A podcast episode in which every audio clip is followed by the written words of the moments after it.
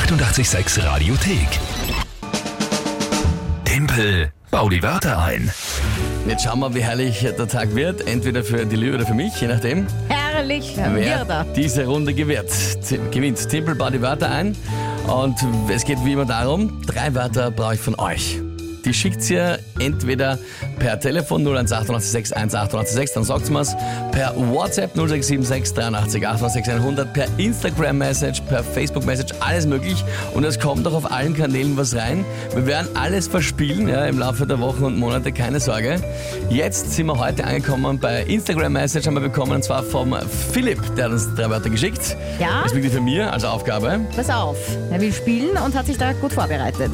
Ja, U-Boot, U-Boot, ja. Raststation, Raststation, mhm. Zündkerze, Zündkerze. Okidoki. Und was ist das Tagesthema, liebe Lü? Rosenkrieg, Rosenkrieg.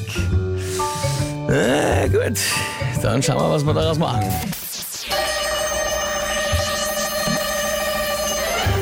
Besonders schwierig stelle ich mir einen Rosenkrieg vor, auszutragen auf einem U-Boot. Gibt es ja auch schon Paare, da kann man sich nur schwer aus dem Weg gehen, ja?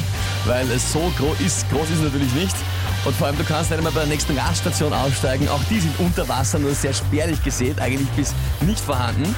Was ich allerdings nicht weiß, ein U-Boot hat ja auch Motoren. Hat ein U-Boot-Motor auch eine Zündkerze? Ich weiß es nicht, ja, aber es ist eine spannende Frage, die man natürlich auch so stellen kann. Ja?